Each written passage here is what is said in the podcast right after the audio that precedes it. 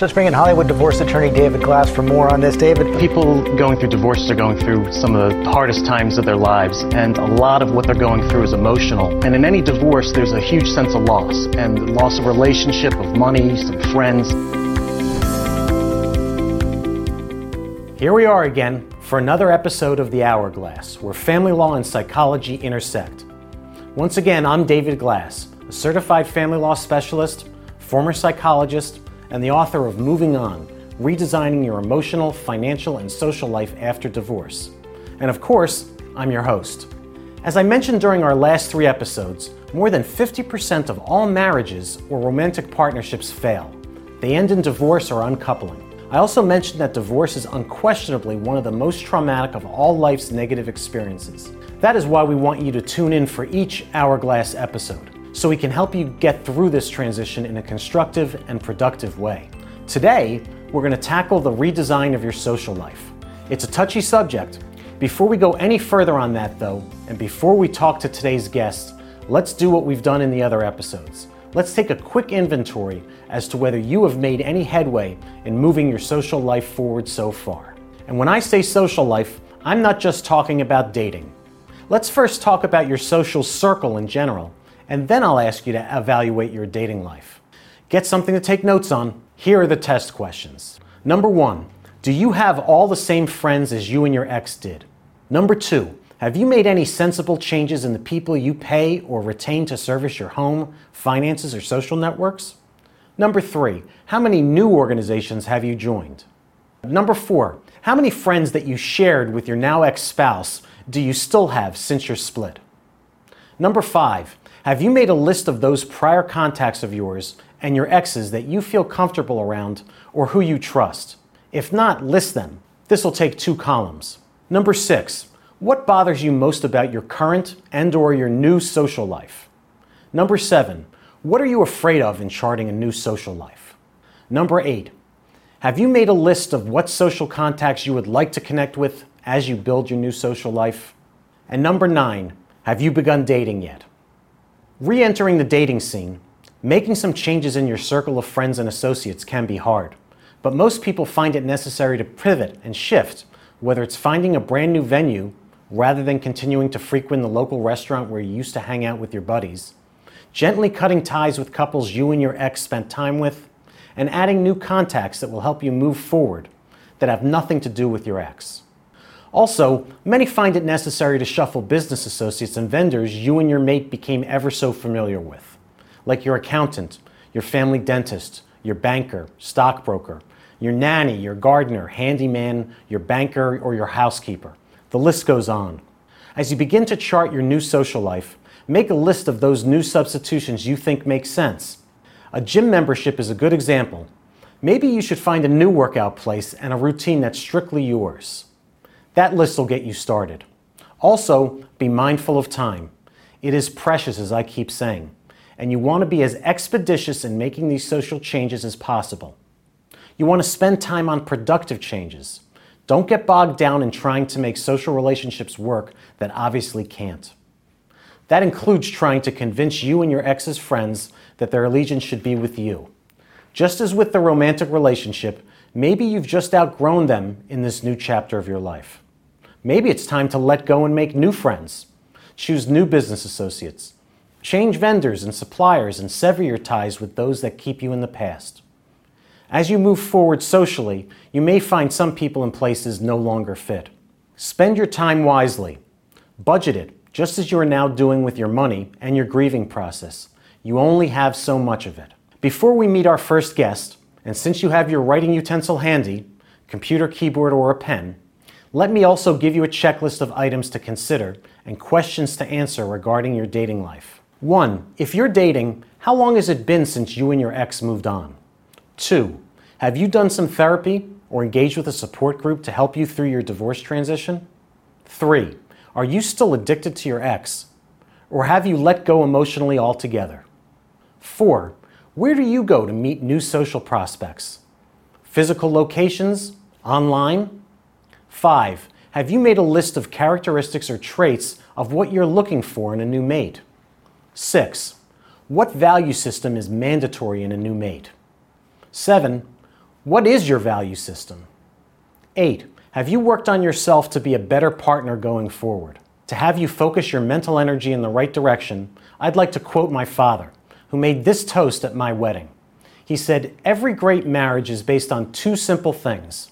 First, you need to find the right partner, and then you need to be the right partner. And if you manage to do both of those things, you will have a marriage for the ages. Give that some thought as you begin to move forward in mapping out who you are as a good partner and who you wish to attract and be with. Before we begin to explore the subject of dating, though, I would like to introduce our first guest on the show today, Susan Howington. She's a change expert. Susan is with Power Connections Career Services.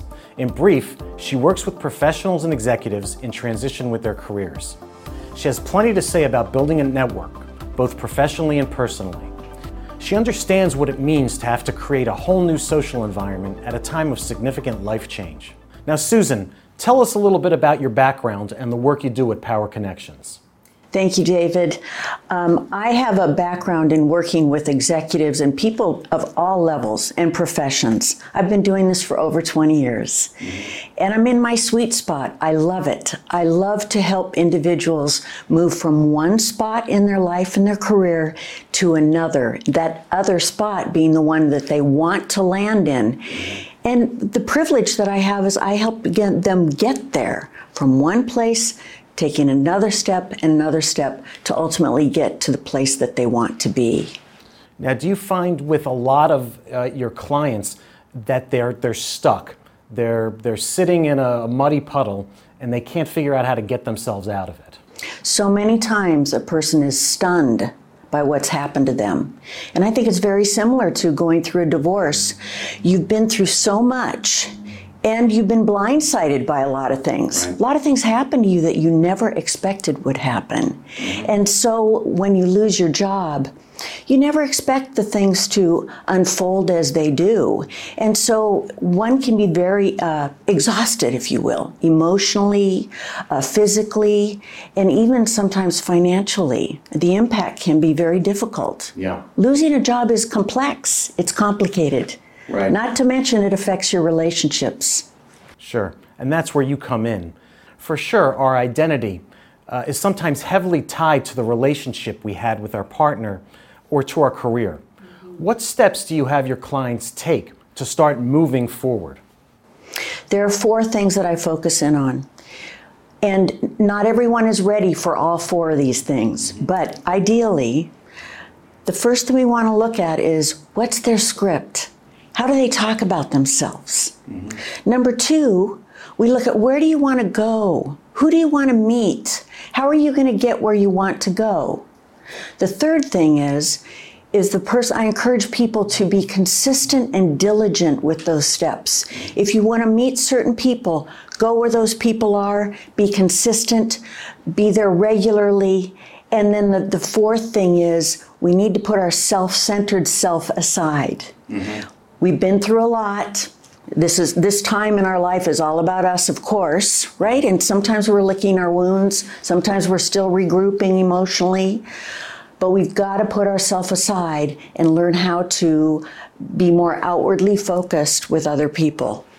Right, and that just to focus on that last step, that um, looking outward and focusing on other people. Mm-hmm. Certainly, the the clients that I have in divorce when they're going through the divorce are completely self-contained in their focus. That's yes. all they're thinking about is how am I going to get through this? How am I going to pay that? Right. When am I going to get to see my children? Oh, yes. Could you tell us more about that outward looking focus and how that helps people? Yes. I'll tell you a little story. I had a, a client, his name was Fred. Fred uh, was a CFO, very introverted gentleman, adorable man, very generous, uh, sweet, but when he started to go out to meet people, because he was looking for a job, of course, um, when he would introduce himself to people, he would say, Welcome to my living hell. You must be out of work too. and it would turn people off. Right. And so what we had to do is reprogram his the tapes going through his head, Right. create that script for him so that Right. he's very comfortable with introducing himself, but stop thinking about himself and how difficult his situation is. Right. And start to think more about the person that he's talking to and how can he create a bond? What's the commonalities there? How can he maybe make a new contact for himself? It's hard to make a new contact when you're just so, you know, wrapped up in your own story. Absolutely. I could see him starting off with that opening line and, and not getting any further with any of his conversations. No, he's repelling people, right? Instead of making himself approachable.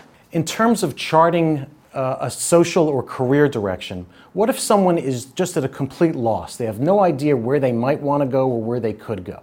What kind of help can you offer them? I've worked with a lot of women who have not only been through divorce, but also have lost their jobs. And it- it- sometimes they're curious, they're wondering about. I've always been so focused on helping others. I've always had careers where I'm helping other people. I mean, let's face it, I brought up my children, I served my husband, I helped him with his career. I want to start anew. Mm-hmm. And so the first thing that I do with people is I want to give them permission to think about what do they really like to do? When were the happiest moments of their life? Yeah. And you have to give people permission sometimes because they've never allowed themselves to think about it. Yeah. And so you want to have an, a really honest conversation with yourself and tell yourself there's nothing off the table. Cancel any brain chatter that says that's ridiculous. Oh no, don't, that'll never happen. Cancel that and allow yourself to have a conversation with yourself about what do I want to do? And are there positions in this, are there places in the work world where I can do that? Chances are there is a position out there. Right, and that process you describe of not self editing and not beating yourself up because you bring up uh, different ideas is a key step in, in creative problem solving. Yes. When, you, when, you, when you're getting divorced and you've realized I've got a problem with X, Y, or Z, uh, I tell people the first thing you need to do is identify the problem, but the second thing is to generate as many possible solutions with the sky the limit uh, until you've completely exhausted yourself. Right. Right. It's a wonderful process, isn't it? Yeah. And it frees people up. It gives them freedom that they've never had before. And it excites most people. Right, and and obviously, uh, so you say I'm going to become an astronaut and go to the moon. It, that doesn't come true for most people, but the exercise of thinking of all the possible things you can do sure feels good. It does. And most people don't have these unrealistic expectations, right? They really start naming simple positions. I'd love to be a I'd love to work with flowers. Mm-hmm. I love meeting planning. I've always wanted to be a meeting planner. I want to, you know, I love the details. Yeah. That's very doable for people. Sure. But they never gave them allowed themselves to think about it in the past. Yeah, it's really about giving yourself permission. A lot of us have built our social life around our work life. And if a person has decided on a brand new career uh, direction, how do they make that work for them in terms of building a new social life in addition to figuring out a new work life? I've seen this happen many times. Once we know what we want to do, and that's key, and you know that, David, in your work, Right. it- helping people define what do you want out of this. That's right. Right? Once they know what they want to do, then we need to map it out in terms of who do you need, need to meet? Because meeting people is a big element of finding your next job. Sure. We have the internet, of course. Mm-hmm. We all apply online. But to get that job, many times it's who you know. Yeah. You don't have to know them even well. It could be an acquaintance of an acquaintance. Right. So we determine who do we need to meet? Um, where do these people go? For example, I mentioned a meeting planner or event planner. Yeah. There's the International Society of Event Planners, right? Who knew? Right, right. So maybe that group has monthly meetings. Mm-hmm. Go to the meetings. And back to one of the principles I mentioned earlier be consistent, be diligent, show up more than once, Right. show up a lot. Yeah. Because as you become familiar You know, your face is familiar.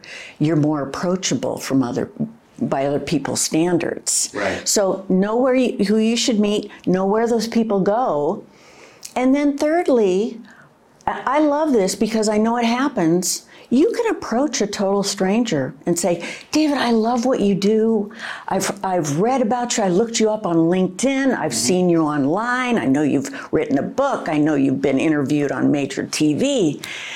Can I buy you a cup of coffee or maybe schedule a 15 minute phone call with you and get your help and advice about how I can position myself for the career that you have? Yeah.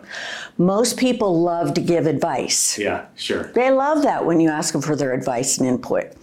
In fact, they prefer that over you asking them to give you help. Mm-hmm. Because asking a total stranger to give you help makes them a little nervous, Yeah, right? yeah. But you want my advice? Sure, I'd be happy to do that. You can buy me coffee or just let's schedule a phone call. Right. And by the way, by you expressing your interest in them, they take a personal interest in you. Right. And so so it goes. The relationship starts to develop. Right. It's a wonderful thing what happens in the universe of networking. When you when you approach it from the heart and authentically. Right, and then and then the you know common phrase I've heard is that givers get. So it's it's giving something first, uh, and then the universe returns something to you. Maybe not right then, maybe not when you expect it, but at some point it comes around. And it may not come from the person you think it's going to come from Right. either, but it does come around. Absolutely. Yeah. Like the end of a relationship, uh, an end of a job can also be devastating. What else can someone do to help themselves recover? Recovery is not easy for some people, mm-hmm. right? Some people have a more difficult time than others. For my clients and people that I come across, I like to help them understand that that next great job, it's not a matter of if it will ever happen. Right. It's really just a matter of when. And being out of work and that job search process, it is such a journey Yeah. with ups and downs and obstacles. You know, you've got your wins, your victories, and then the, the areas where you might fail, an interview where you didn't do well. It's just a, a, um, journey of lots of different dynamics, but it isn't a, a situation of if you were ever going to land that great job again, or will I ever land a job with a great company again? Will I ever have a good boss? Yeah. That's not the question. It's really it's really about when it's going to happen. But it won't happen if we don't have a plan. For sure. You have to have a plan and you need to follow through mm-hmm. and do some of the things that we're talking about, you know, in this interview. Yeah. Uh, what do you share with your clients to assure them that they will move through, that they will be able to get somewhere in their job search? I've been doing what I do for a long time, and I've worked with a lot of people who are in a lot of different situations, and some of them are dire, seriously dire. But I've never seen anyone not make it through. If you're determined, if you uh, seek your coach, seek a coach and take their advice, if you um, keep yourself open and steadily move through the paces of this journey called job search, you're going to get there. Everyone always does. It is not a matter of if, it's a matter of when. Now, Susan, what about couples uh, who, who divorce uh, and they still own a business together? Do you have any advice for them? Boy, that's a complicated one. I would advise them to maybe with a mediator sit down and determine, really know who does what well mm-hmm. and what role should they play in their business. And then really stick to that, the script of the casting of these roles, Yeah. if you will. But it's difficult as we can imagine. But everyone needs to know whose role their what role they have in the business. Right. And then, of course, each one needs to give the other the liberty to develop themselves outside of the relationship and bring in what they can to the mm. business from their own exposure outside of the the marriage, if you will. Right. Because they're going to make other contacts from a business perspective. So um, it's a difficult Yeah. thing, and it's a complicated question actually to even give a simple answer to. Sure, sure. but I appreciate you giving it a shot. In any event, Susan, thanks. Uh, all your information was very helpful. I'm sure it was extremely helpful to our viewers. Uh, where can our viewers find you? You can find me at powerconnectionsinc.com. Our business phone number is 949 387 5808. Great. Thanks so much for coming today. Thank you so much, David. Our next guest today, Katie Chen from Catch Matchmaking, is going to talk to us about the dating scene. Katie has had 13 years as a matchmaker and plenty of experience introducing people to one another. Katie has a successful roadmap for people to follow as they redesign their social life as it pertains to dating. But first, Katie, tell us what you know about dating today. Is online dating the way to go? Do you think people have to ma- uh, meet in person from the get go? That's a great question. I mean, the pandemic has changed things so much. I mean, online dating was the way to go before, and it just completely exploded after 2020. I mean, let's face it, people are not going to knock at your door. and The perfect guy, the perfect girl is not going to come knocking at your door, even if you are a great match. So, how else are people supposed to meet? Online's a great resource, um, friends, just any kind of social gathering, as long as you don't have these crazy expectations about going out, is a great way. Interesting. I, uh, when I got divorced 13 years ago, I took some time off from the social scene, but when I got back, I was lucky enough to meet my now wife in a, in a therapist waiting room. And so I didn't have to do social, uh, social media, I didn't have to do a dating site or anything like that. Right. But most people, I think, aren't that lucky. It's, it doesn't come that easily. Right. And plus, you know, when people are no longer in college and they're not supposed to date at work, well, what else are they supposed to do? Right. And with the digital connection these days, even having eye contact at Starbucks is hard. And it's just a big metropolitan city. So uh, people kind of just put their head down and they're not making the eye contact to have a spontaneous conversation. So online dating is definitely a, a great avenue. Um, we recommend it, but sometimes it can be kind of tiring because what are you supposed to do? Like, what photos? What are you supposed to say in your bio? And you know, it, it's it's so much competition, it's so much distraction. So then people might come to um, us and and say, please, you take it off my hands, and you guys do this for me because it's too much work. So many different ways, I think, should just turn over every rock that you can. Right. I actually have a funny story about that. I, had, I represented a, a man who was who got divorced, tried to go on online dating, but listed himself as an engineer and uh, all, all, sorts of things that weren't very attractive or enticing. And it was his ex-wife who rewrote his bio in a way, and then he was able to start dating. It's a, an unusual situation, uh, but it happens sometimes. Yeah, because people don't know really how to market themselves. That's a, a big issue. And then you have the other type of person who's over exaggerating all the good stuff. And I mean, no one's going to put on their dating profile, oh, you know, some days I just let it all go and I have pizza and beer and I don't want to talk to anybody, you know? So Right. that part is, is, is not on there. They're always putting their best foot forward. And so it gets a little distracting and there's a lot of noise. And um, so it's kind of nice when you have an outsider who knows you well and is able to rewrite some things for you. Right, in a, in a quick fashion. How soon after a breakup should a person start actively looking to date again?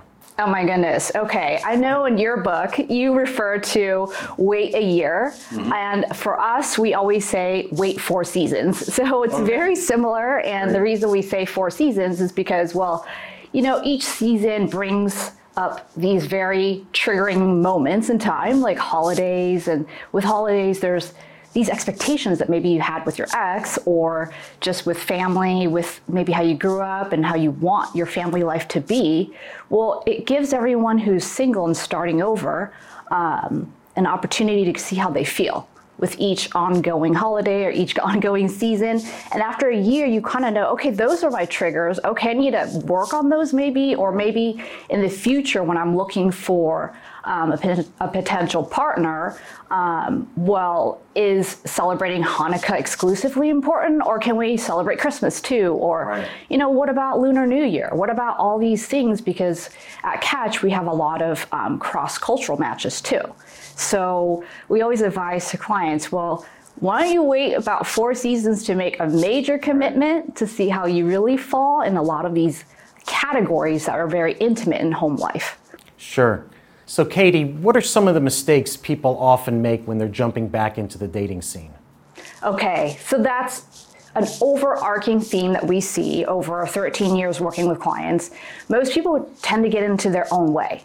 When they're working on their own or when they're just out there dating, they want so hard not to make previous mistakes, the same mistakes they've made, but most of them end up overcompensating. Hmm. And if they have didn't have a lot of chemistry in their previous relationship because a lot of relationships end because there's not that much chemistry left Right.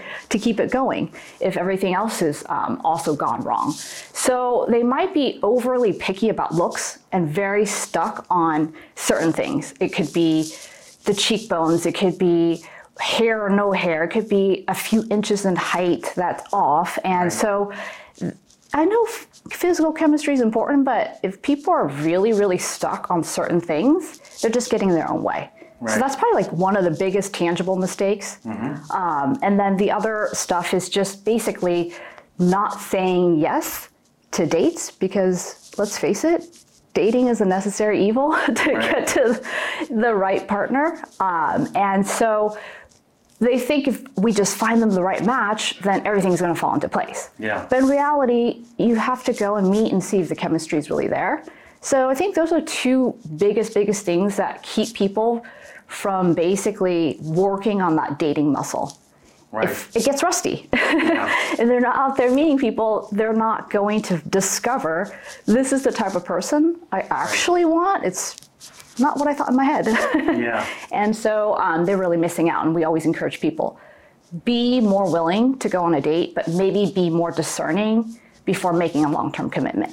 Sure, sure. And I've told my, I have two adult daughters, uh, and I've told them that dating is about figuring out what kind of people you like and what kinds of things you don't like. Yeah, yeah. And eventually coming up with a list. I, uh, uh, if I had a list of what I was looking for when I was 25 and got married the first time versus when I got married this time when I was 41, I don't think any of the, the, the top 10 things would match at all. Yeah, yeah. I mean, people really need to get out and test out some theories and see how it's also a two-way street, right? Dating is just not what you have in your own head and how you want things to flow, but it's a give and take. So it's it's perfect to go out there and test out what you believe um, is is going to be a good partner for you, and then also how do people perceive you in reality? Yeah. So I think there's that fear sometimes that singles have too of discovering that because they want to stick to the safe, good old days. and they want to know what to expect next. So um, it is kind of scary to get back out there and, and Sure. um, get some real world feedback. And sometimes it might be a rejection. So that's not too pleasant. Yeah. How has the dating scene changed over the last couple of years?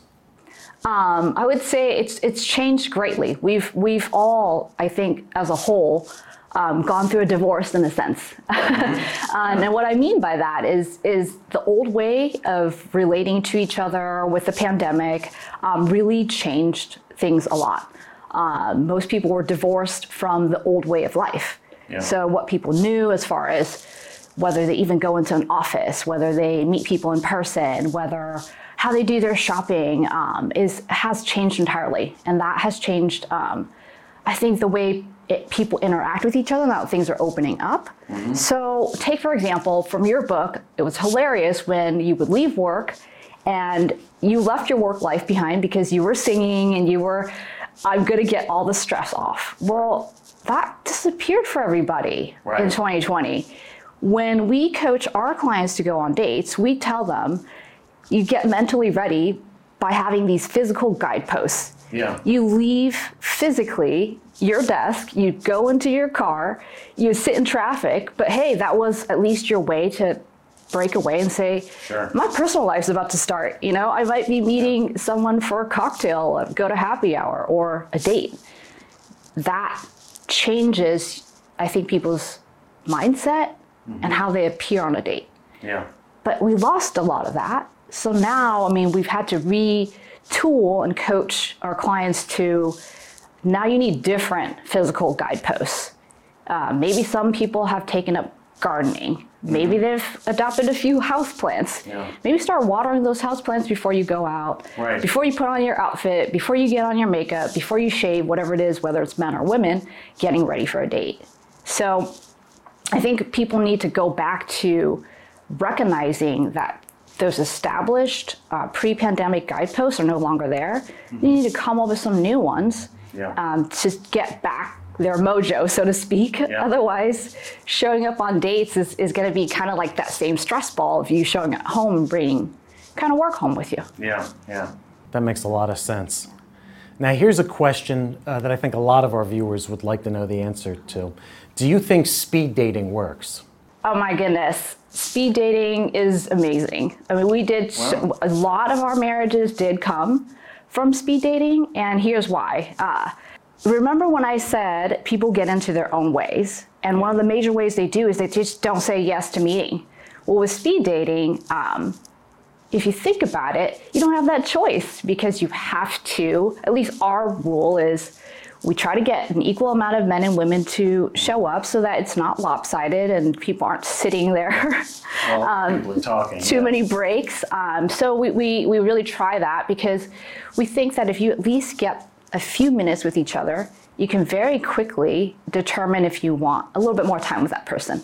Right. Doesn't mean you're going to get married. It just means maybe you'll end up getting a coffee together. Maybe you end up getting a drink together. And um, that kind of takes away the control from someone who may not may be so easy to say no to a date. If i show them a photo and a profile they're going to say i don't have chemistry i'm not going to go out. But if you're at speed dating you have that couple of minutes to sit there and say hey i don't think i would have said yes but i kind of like his laugh so i'm going to go out again. So that's that's very valuable to at least uh, meet in person and speed dating facilitates that Very Yeah. interesting. I hadn't thought about it that way at all. Yeah, yeah. I think there was a, um, I can't remember his name now, but there's a, a, a rabbi and his wife who actually uh, coined speed dating. Oh. And um, the concept is that uh, in Jewish dating, or the way he had kind of interpreted how it should go, is is you shouldn't be um, necessarily sleeping with each other or having multiple, um, you know, relationships with each other in a dishonest way, but you should go and meet as many people as possible if you're seeking a long-term relationship. Yeah. And so I think sometime in the 90s, he had like started speed dating, um, taking that concept from concept to reality. And that was like a very inspirational book. Um, we had done speed dating because our company thought it was something um, we should do just because we're in the dating industry. But um, afterwards, I discovered that it was actually a Jewish rabbi and uh, his wife who came up with that. And what about these instant dating hookups, things like Tinder? Do, do these apps work or are they really for something else?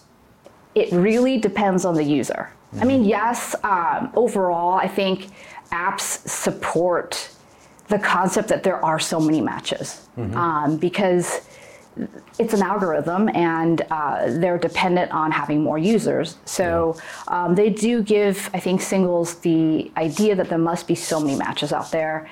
And if I just look long enough, the right person will just pop up and I can Right. make the right swipe and, and, and I'll meet uh, the love of my life.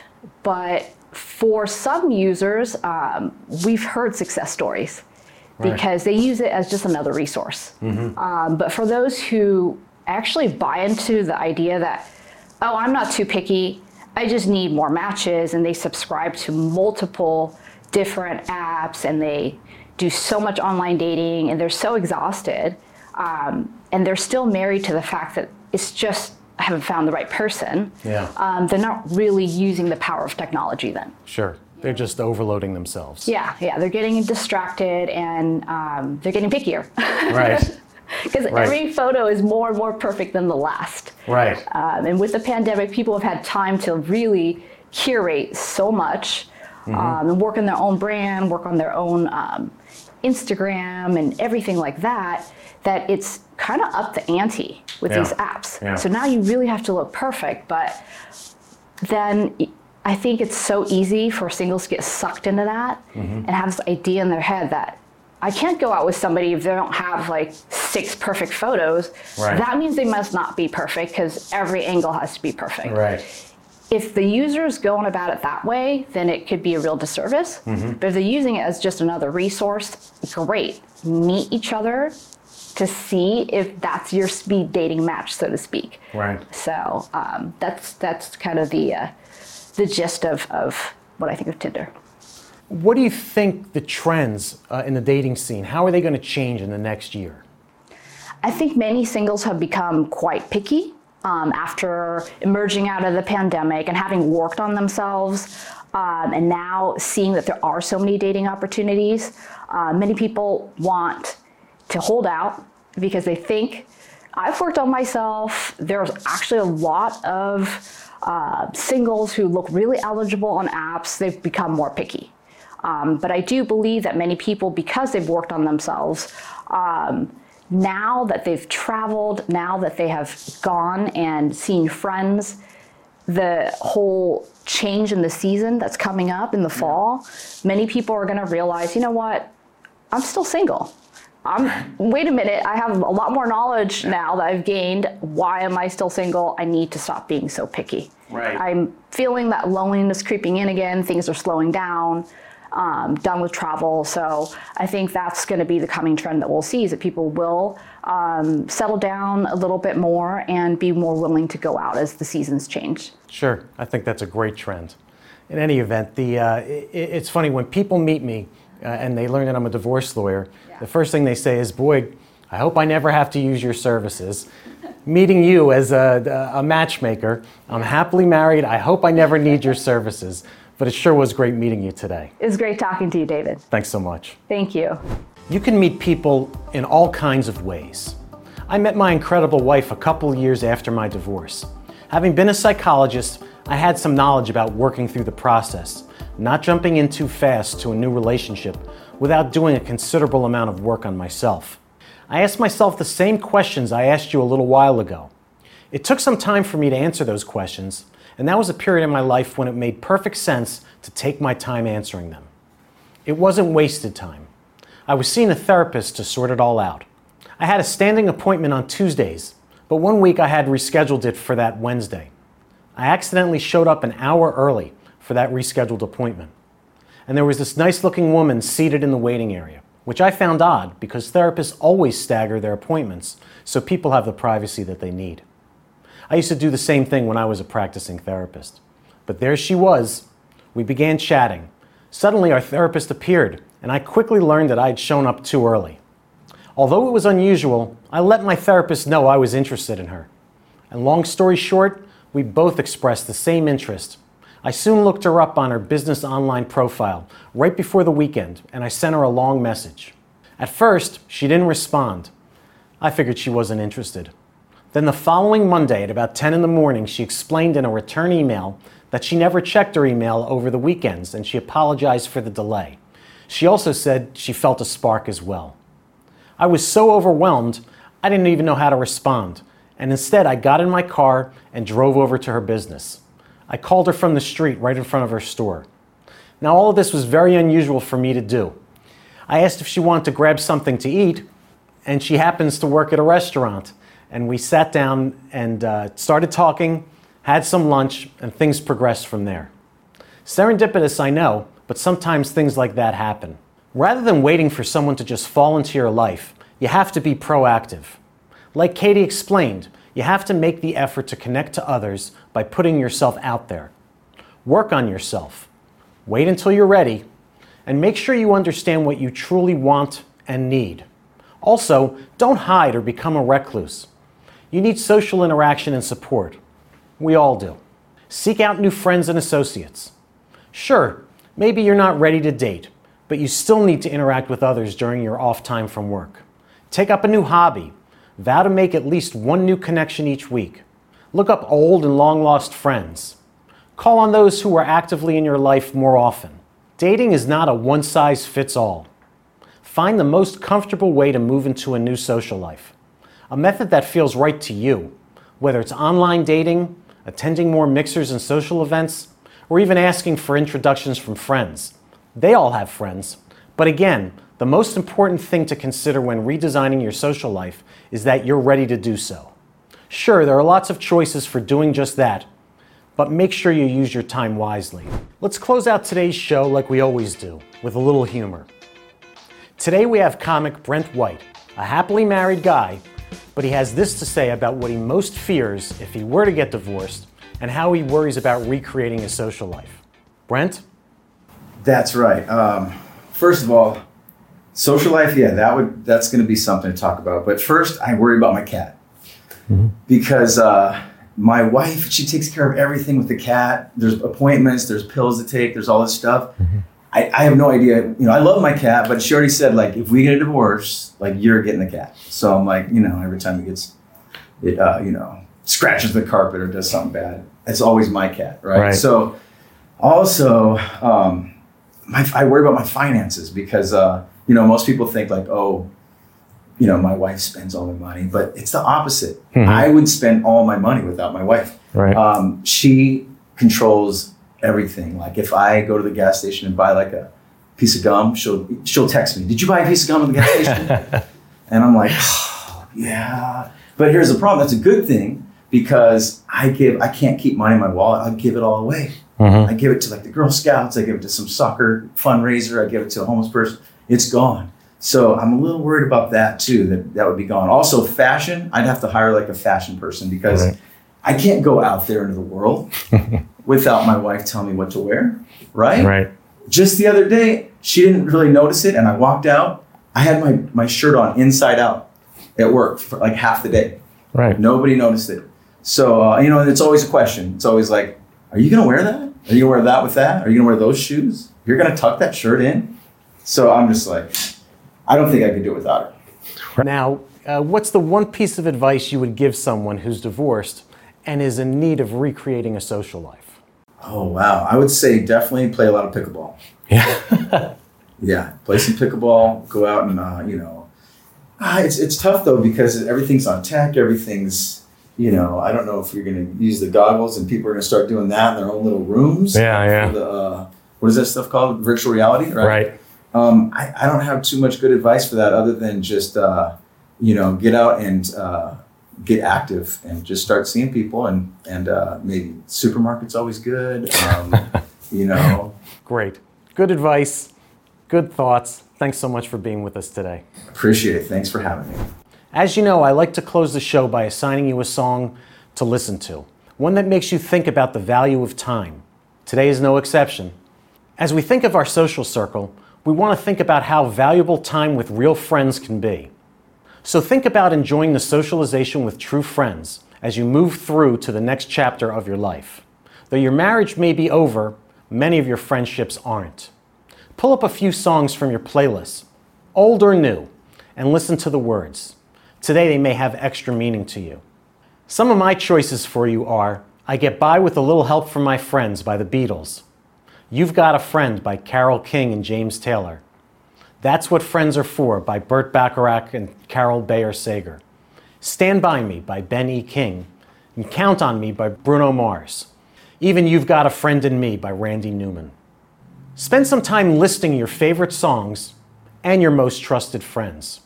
It will be time well spent and likely very comforting and soothing. Well, that's it for another episode of The Hourglass. Tune in next week. In the meantime, use your time wisely